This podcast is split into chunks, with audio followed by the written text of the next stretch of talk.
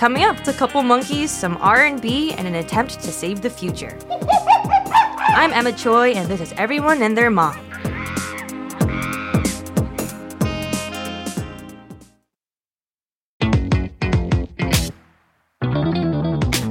Hi guys, welcome to Everyone and Their Mom, a weekly podcast from Wait Wait Don't Tell Me.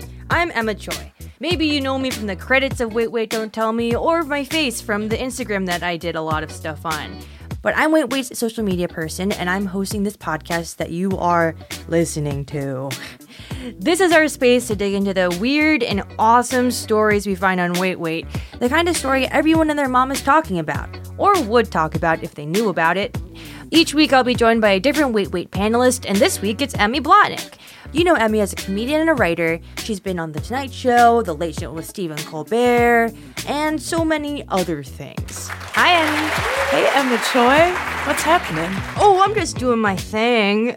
Emmy, before we start, what did you have for breakfast today? I ordered three sandwiches, one breakfast and two lunch. And then my breakfast was half of one of the lunch ones. So it's a it's a geometry problem that I, I pose to your listeners to solve. Yeah.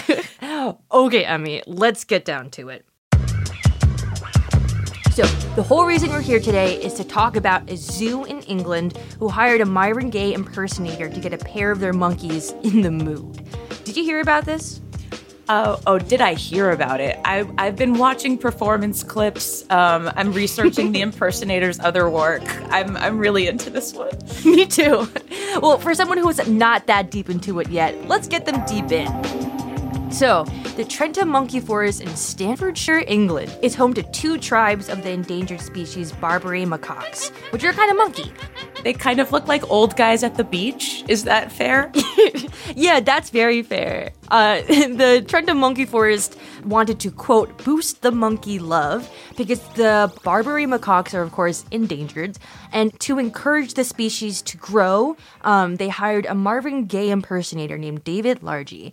Um, and David sang them a couple of Gaye's trademark schmoozy love songs, including the iconic Let's Get It On. And Emmy, you know this, but they didn't just like play him over the loudspeakers of the zoo. They like got the impersonator. They got him in a white suit. They got him a microphone. He's saying his heart out. The video is so good because he's just like he's standing in the middle of their habitat, and it's just yeah. you pan around. It's just individual monkeys sitting alone. it's true.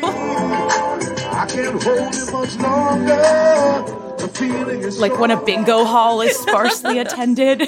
it does not look like they're about to, you know, start smashing bananas, if you know what I mean, listeners. Well, this performance might have actually worked. In a statement, the Monkey Forest people said that some of the monkeys were exhibiting, quote, lovey dovey characteristics, like grooming each other and chattering their teeth and probably DMing each other on Instagram. It's got to be crazy being a musician, like performing for a bunch of monkeys. How did someone even book a gig like that? you know what? Let's ask him. Right. Okay. Um, yeah. My name is David Largy. I'm 59, coming up to 60. I'll be 60 next month. I'm a professional entertainer, singer. Would you just tell us the story of how this gig came to you and and what it was like to sing to these monkeys too?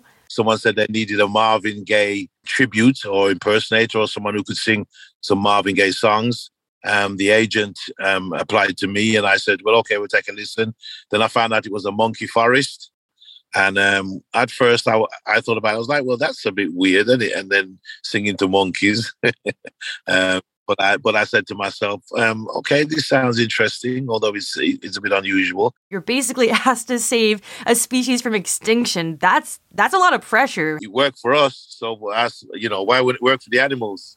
the day came when um, it was time to perform. Went down there, um, and they gave me a, um, a bit of a lesson on things I should do and things I shouldn't do in front of the monkeys. I got my briefing, and then um, and then I just performed. Do you think it worked? I think the monkeys were saying, "What's going on?" Last year they had nine babies born. Prior to mm. that, their best has been thirteen.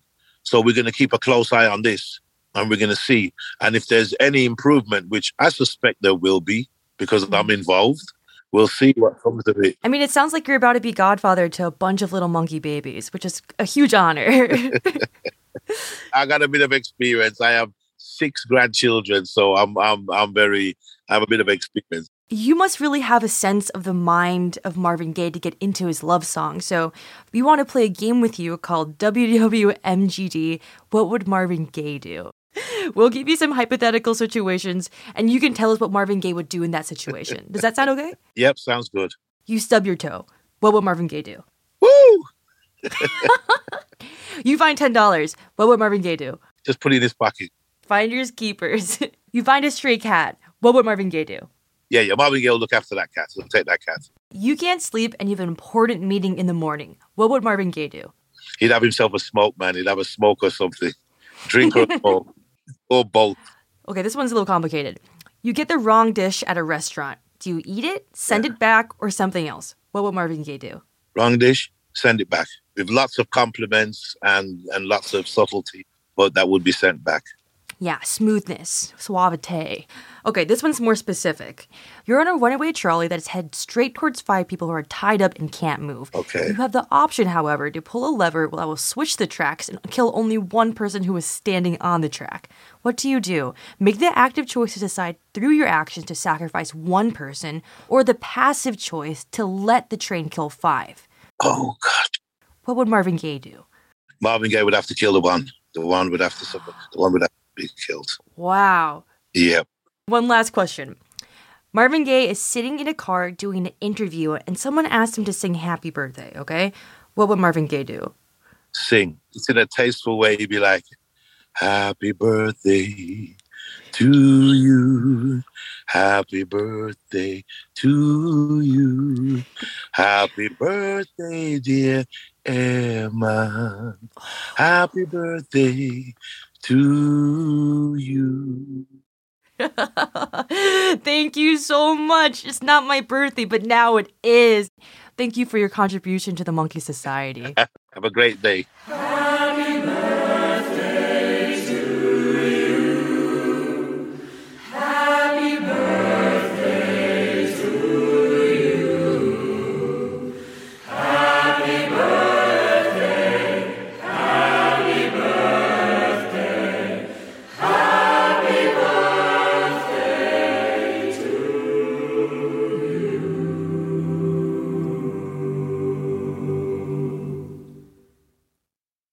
Emmy, this zoo is trying to fix an animal's problem with a human solution, right? Can you think of any animal solutions to human problems? Let me throw this one at you. There was an incredible deal on big trays of chicken wings at my grocery store. I have way too many chicken wings, so I've been giving them to my dog as little treats. Now I think they're too old. I think they're too old now. and I think the dog solution is eat them anyway. I will point out, Emmy, that I think that your animal solution is just food poisoning. Yes. Maybe it's I need to take up like a heartworm medication. Heartworms.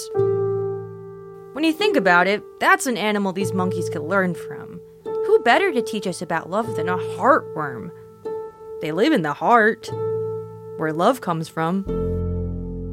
Salutations. You can call me Dirofilaria immitis, heartworm, um, demon yarn. You know when people say that thing of when they say it's not what's outside that matters, it's what's in here, and they point to your chest? Well, it's me, I'm in there.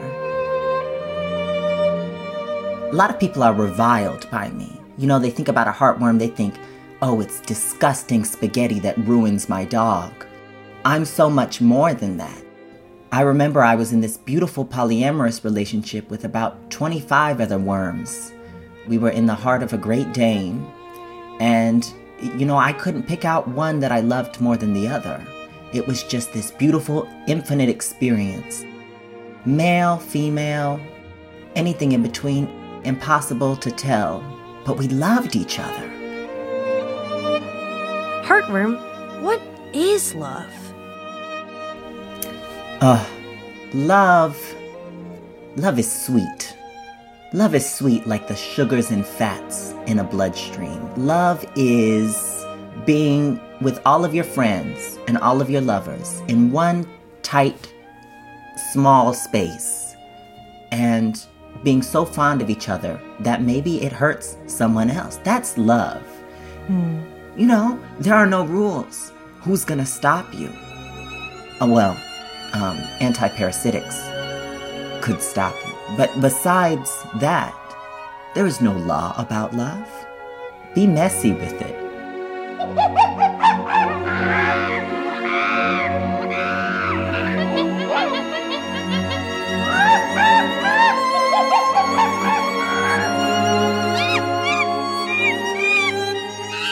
Wow, those are some deep love lessons from a heartworm, Emmy. But back to the story. Mm-hmm. I do think it's kind of weird to use an impersonator to solve a problem. You know, like, I guess what kind of impersonator would work best for you? Like, who is your Marvin Gaye at the zoo?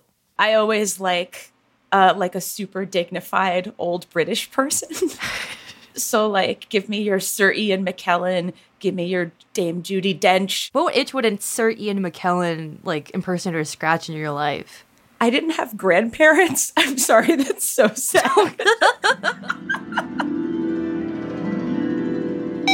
Hello, Emmy. This is your grandfather, Ian McKellen.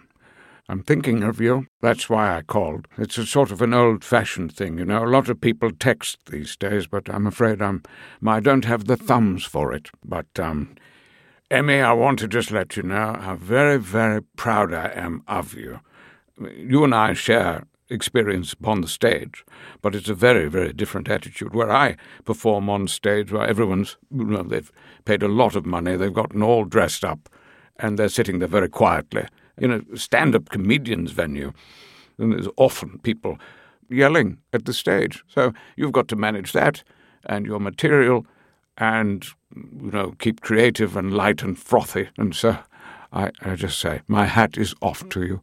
You're doing a magnificent job soldiering on in a very, very difficult field. Anyway, you've been very good to listen to me so far, my dear, and uh, I do miss you. I hope to see you soon. Uh, just was thinking of you, and no need to call me back, by the way. I probably won't be home.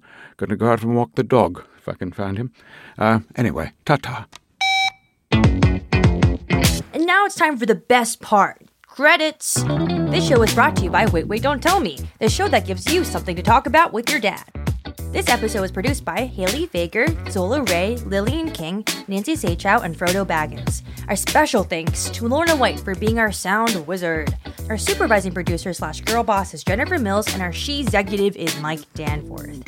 Special thanks to our comedian and my best friend, I'm this I'm this beautiful thing that just loves passion. Vinny Thomas, for being the heartworm of our dreams. You can see more from Vinny on Twitter at V-I-N-N underscore A-Y-Y. Thanks to our Ian McKellen and Emmy's grandpa impersonator, Jim Meskimen. Yeah, that's right, Meskimen. See more of Jim's impressions at Jim Impressions on YouTube, which is an amazing name. David Largy, thank you so much for telling us what it was like to sing sexy, sexy songs for monkeys at the Trentham Monkey Forest in England. Please be my friend forever. Uh, all right, fantastic. Thank you. Thank you to the Trentham Monkey Forest for their audio of David singing to the monkeys. That song, of course, you heard was made famous by the one and only Marvin Gaye. Thank you to my co host, comedian, wait wait panelist, and woman who doesn't have heartworms, actually, that would be cute as hell. Emmy Blotnick. You can check out her stand up album Party Nights on all streaming services. I'm Emma Choi, and you can find me on Instagram at WaitWaitNPR and at the intersection of two trolley tracks, lever in hand, about to make a very difficult ethical decision. Okay, I'm done. This is NPR.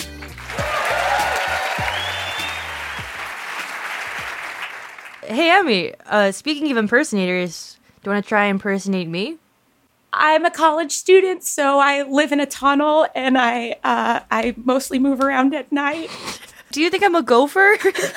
Why is it so hard to do an Emma Choi? well, I'm an enigma, so. I, okay, there we go. I'm an enigma. I'm Emma Choi, and I'm an enigma. Well, I mean, it was so fun to talk to you. Yeah, pretty wild. Goodbye.